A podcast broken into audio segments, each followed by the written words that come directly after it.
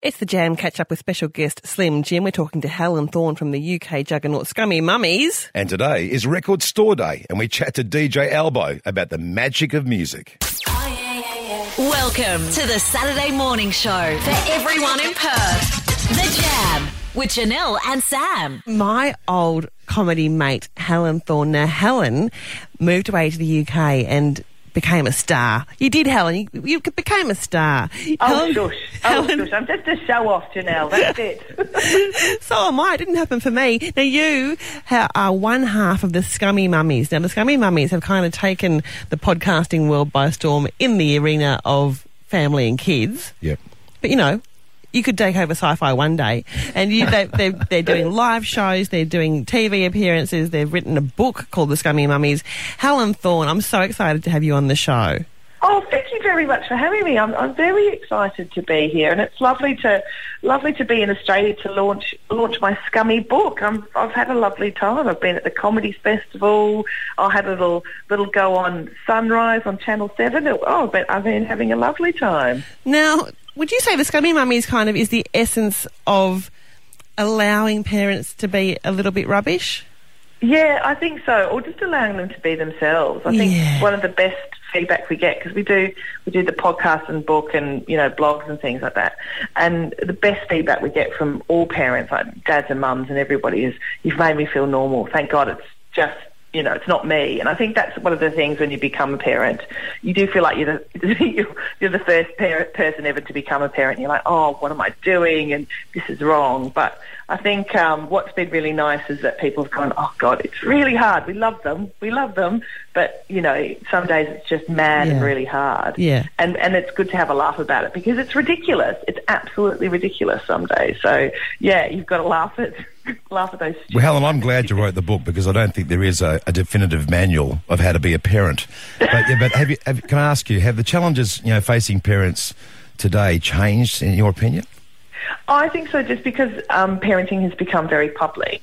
I think that's the major change between our generation and our parents is that, you know, we've got Facebook and social media. We've got an entire parent industry. Like mum said when, you know, we were kids, there was one play group at the church, you know, maybe once a month. Yes. And now there's True. a whole industry and, you know, what your kids wear. You know, we had one pair of school shoes and one pair of sneakers and that's it and you know how you dress your kids what you do with them Feed what them. theme you pu- yeah yeah what yeah you know there was never you just ate food um when you were kids when we were growing up And no one, no one was allergic to nuts either. no No one. true. we didn't even know what gluten was back then you know no. like Did it Um, exist? I don't think so I think someone's made it up as a cruel joke um but yeah It's become an industry in itself. Has, it has. Some religion. Um, but yeah, so I think I think that has changed dramatically, and we think we think about parenting more than we did before. I mean, especially he's just made a career out of it. But um, but yeah, I think it's really interesting the way. Uh, we've changed our perception of parenting, and, and and with that, it has caused you know lots of fun, but also great anxiety. Because Yeah. like I'm not doing this, or they're not wearing that, or should they have those shoes, or you know, Yes. are they getting enough vitamins? We're All under that a stuff. microscope, aren't we? Yeah, exactly. And Helen, I- just just finally, I want to ask you. Now, you must have a lot of feedback from your podcast and blog and so forth. Which are just Have brilliant, you- by the way, Helen. They're brilliant. just brilliant. But have you ever had a parent contact you where you thought they're worse than me? I'm bad, but they're worse. well, funny In a very non-judgy way, of course. Yeah, no, no. We only, as you say, you don't judge, but just not to their faces. Um, yeah. So uh, what was going to say? When we did the live shows, um, we get everyone to write down a scummy mummy confession. Great. And um, and then at the end of the live show, we have like the scum off, like the you know queen of scum. So we read out all the confessions from the audience that they've given to us in the interval, and then they cheer who's going to be the scummiest person. But we like to filter it before we go live on stage. That's why we do it in the interval. and by golly, they're like some we go, ooh, baby. Um, so we've got two boxes now that we keep. One we we will put obviously in the book uh, and uh, in the live show, and others we just you know never want to look at again. Um, I know, and, and it does make you feel like, oh God, I'd never do that. Um, You are not alone. Yeah. Hel- Helen, thank you so much for talking to us this morning. Oh, you can check you, out Helen. everything about the Scummy Mummies at their website, www.scummymummies, M-I-E-S, of course, spelled correctly, dot com. Thank you so much for talking to us and good luck with the comedy and the kids. thank you, love. Bye. This is The Jam. Now, it's Record Store Day today, and I wondered, do you still have records? I do, but I actually gave a lot of mine away to uh, Kieran Murphy of all things from Murphy's Law because I, I just didn't have a, a, a suitable turntable to put them on or a good stereo system to put it on. So I actually, Yeah, you need and to have the- and I became equipment. such I, immediate. You know, CDs and digital became so easy to use, but yeah, Accessible, yeah. Yeah. I only ever had one record. Which is Because I'm, I was born in '74, so I only bought. It was kind of I was at that, that, that changeover from records to CDs. Uh, so my only I only have one record. It's a picture disc, oh, and it's Bros Push. oh, is it? I was gonna think Quality. you ABBA Arrival, maybe. That, No, that, no, that came out as a picture disc as well. Bros, Bros, Push. I remember Bros. So amazing. Bleach blonde hair. Weren't they So coming amazing. to Australia? They are coming to Australia, but we do not have details on when they're coming yet. Believe me, I'll be all over that shizzle. I'm all over their social media. Now, it's Record Store Day today, and there's all sorts of stuff happening for independent record stores. Well, I've got to tell you something. That the first record that I ever bought was the best of ABBA. Nice. And, and the second album record I ever bought was a little bit more by Dr. Hook. oh, And the third album, which was given to me for a birthday present, was Boz Scaggs Silk Degrees. Well, there you go. That, that's an unusual triplet, isn't it? And then Meatloaf's Bat Out of Hell. And I, think, Nice. I think I wore that out faster than any of them. Like a bat out of hell. Yeah. but we used to have a huge radiogram that looked like incredible furniture.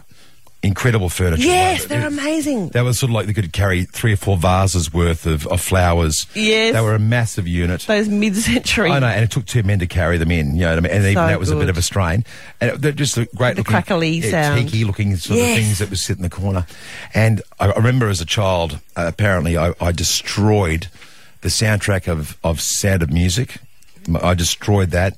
I think Dad had um, Herb Alpert's Tijuana Brass Wow. you know, and apparently I destroyed that. Don't don't understand what the fascination was with that. But as a, as a three or four year old, I'd actually start putting records on because I used to see mum and dad do the same thing, and that was the way you used to listen to music back then. And apparently I just wore these records out. So cute. Yeah, And it, it was a difficult thing to play a record, wasn't it? Like it's a Oh, it very, was- very oh, yeah, delicate totally. instrument. Well, and I probably destroyed their records. Yeah. because I don't Here you think. I Have was that. Tijuana Brass again, please, This one Jim. tastes good before I put it on. You know what I mean? Awesome. Now, we are very lucky to have down the line today none other than Anthony Albanese, aka DJ Albo. Good morning. Good morning. Happy Record Store Day. Now, you are an aficionado when it comes to records. I am a bit of a fanatic, uh, like uh, like like many uh, like many Australians, or indeed many people around the world. Today is uh, celebrating uh, World Record Store Day in more than thirty countries now. There's a 180 uh, record stores in Australia participating, and they'll be having uh, DJs, bands playing, uh, special releases today of uh, of albums. Uh, Elton John's the international ambassador. He's uh, producing a new vinyl edition of his Well, you uh, couldn't get any bigger 1970 person than Elton John. album. Yeah. Indeed, no, it's a big deal, and uh, I think um, you know, 15 years ago, people were thinking that everyone would get their music just sitting at home, uh, downloading Yep. off a computer. But what we find is that human beings need social interaction, and they like going into their local record store and picking up a, a record or a CD and touching it, feeling it, reading the liner notes. Well, Anthony, favorite on that point, before we before you came online, we were actually discussing um, out. My, my, I I was discussing. I don't think Janelle's old enough. Uh, I was discussing the, the, the first album that I bought. Now, what was the first album that you bought? And and how, how, Um, how did you go about it? Did you go to the record store? Was it given to you as a gift? The, the, the first album I bought was actually Elton John's. I think it's his second studio album, Honky Chateau. Wow. Uh, it's it's so old. It's got black and white photos on it. I assume. Is that the album that was recorded in a French chateau uh, with the entire band living in there for several months until they got it right, or got? The, he was It- coming down it- after a it- night's sleep, and he was bringing a song down to the band each morning.